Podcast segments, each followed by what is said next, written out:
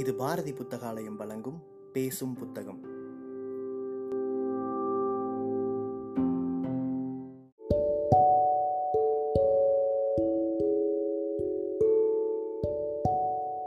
Book day இணையதளத்தின் மூலமாக முன்னெடுக்கப்படும் வாசகர்களுக்கான வாசிப்பு போட்டியில் தேர்வான சிறுகதையை கேட்க இருக்கிறீர்கள்.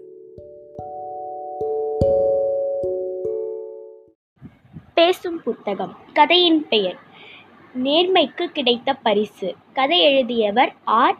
மதுமிதா. வாசிப்பவர் ஜெரணிப்பிரியா புதுச்சேரி.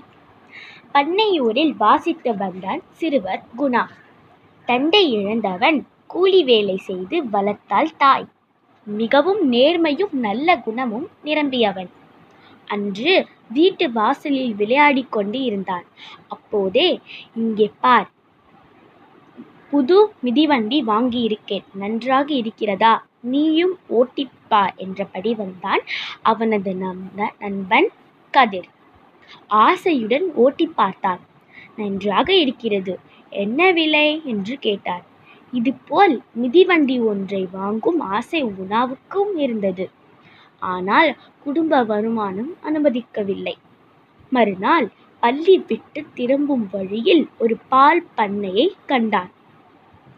ஓய்வு நேரத்தில் அங்கு வேலை செய்து மிதிவண்டி வாங்க நினைத்தான் குணா.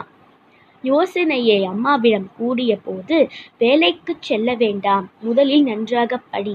மிதிவண்டியை விரைவில் வாங்க தருகிறேன் என்று கூறினாள்.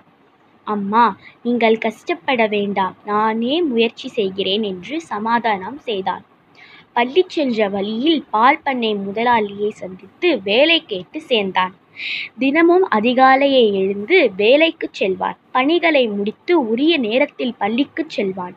வகுப்பு முடிந்த பின் மாலையும் பண்ணைக்கு சென்று விடுவான். இதனால் சரியாக சாப்பிடுவோ படிக்கவோ முடியாமல் அவதிப்பட்டான். அம்மா வற்புறுத்தியதால் வேலையை விட்டார் ஆசைப்படி மிதிவண்டி வாங்கிய முடியாத கவலையில் வீட்டு வாசலில் அமர்ந்தான் குணா. சந்தையில் மாடு வாங்கிய முதியவர் ஒருவர் அவ்வழியே சென்றார். குணாவை பார்த்ததும் என்ன தம்பி சோகமாக இருக்க? என்று கேட்டார். ஒன்றுமில்ல தாத்தா படிப்பு பற்றி தான் யோசித்துக் கொண்டிருக்கிறேன் என்றார் நீ பால் பண்ணையில் வேலை செய்து வந்தாயே படிக்க நேரம் கிடைக்கிறதா? படிக்க நேரம் கிடைத்ததால் வேலையை விட்டுவிட்டேன் சரி ஒன்றும் கவலைப்படாதே என்று தேற்றி கிளம்பியார் பெரியவர். சற்று நேரத்திற்கு பின் தெருவை கவனித்த குணா ஒரு கட்டு மனம் கிடைத்ததை கண்டான். சுற்றுமுற்றும் பார்த்தான். யாரும் இல்லை. அந்த பணத்தை எடுத்து ஓடினான் மாடு வாங்கி சென்ற பெரியவரிடம் தாத்தா நீங்கள் பணம் எதுவும் தவற விட்டீர்களா என்று கேட்டார் சட்டைப்படியில் தேறியவர் பணத்தை காணாமல் திடுக்கிட்டு நல்ல வேலை பணம் உன் கையில் கிடைத்தது. இவ்வளவு தூரம் ஓடி வந்து கொடுத்திருக்கிறாயே உன் நேர்மையை பாராட்டுகிறேன் என்றார் இது கட கடமை தாத்தா என்றான். அவர் அகமகிழ்ந்து இந்த பசுவையும் கன்றையும் தருகிறேன் உன்னால் வளர்க்க முடியுமா என்று கேட்டார். வேண்டாம் ஐயா நீங்கள் கூறியதற்கு மிக்க நன்றி என்று மறுத்தான். பெரியவர் வற்புறுத்தி அம்மாவுடன் இவற்றையெல்லாம் பராமரிக்கலாம். ஆளை விற்றால் நல்ல வருமானம் கிடைக்கும். உன் படிப்பு செலவுக்கு உதவும் என்று வற்புறுத்தி ஒப்படைத்தார். இதற்கான விலையை விரைவில் கொடுப்பேன். மறுக்காமல் வாங்கிக் கொள்ள வேண்டும் என்று கூறினார்.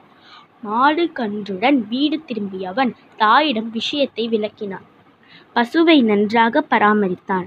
பசும்புல் கொடுத்தான். பாலை விற்று பணம் சேர்த்தான். மாடுக்கு உரிய தொகையை நன்றியுடன் முதியவரிடம் ஒப்படைத்தான். ஆசைப்படியே மிதிவண்டி வாங்கி மகிழ்ச்சியாக பள்ளி சென்று வந்தான். நன்றி வணக்கம்.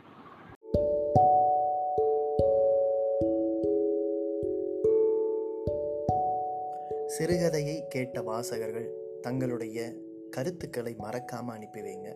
புக் டே இணையதளம் மூலமாகவோ அல்லது நாங்கள் கொடுத்துருக்கிற வாட்ஸ்அப் எண் மூலமாகவோ அல்லது எங்களுடைய சமூக வலைத்தள பக்கங்களின் மூலமாகவோ உங்கள் கருத்துக்களை மறக்காமல் தெரிவிங்க.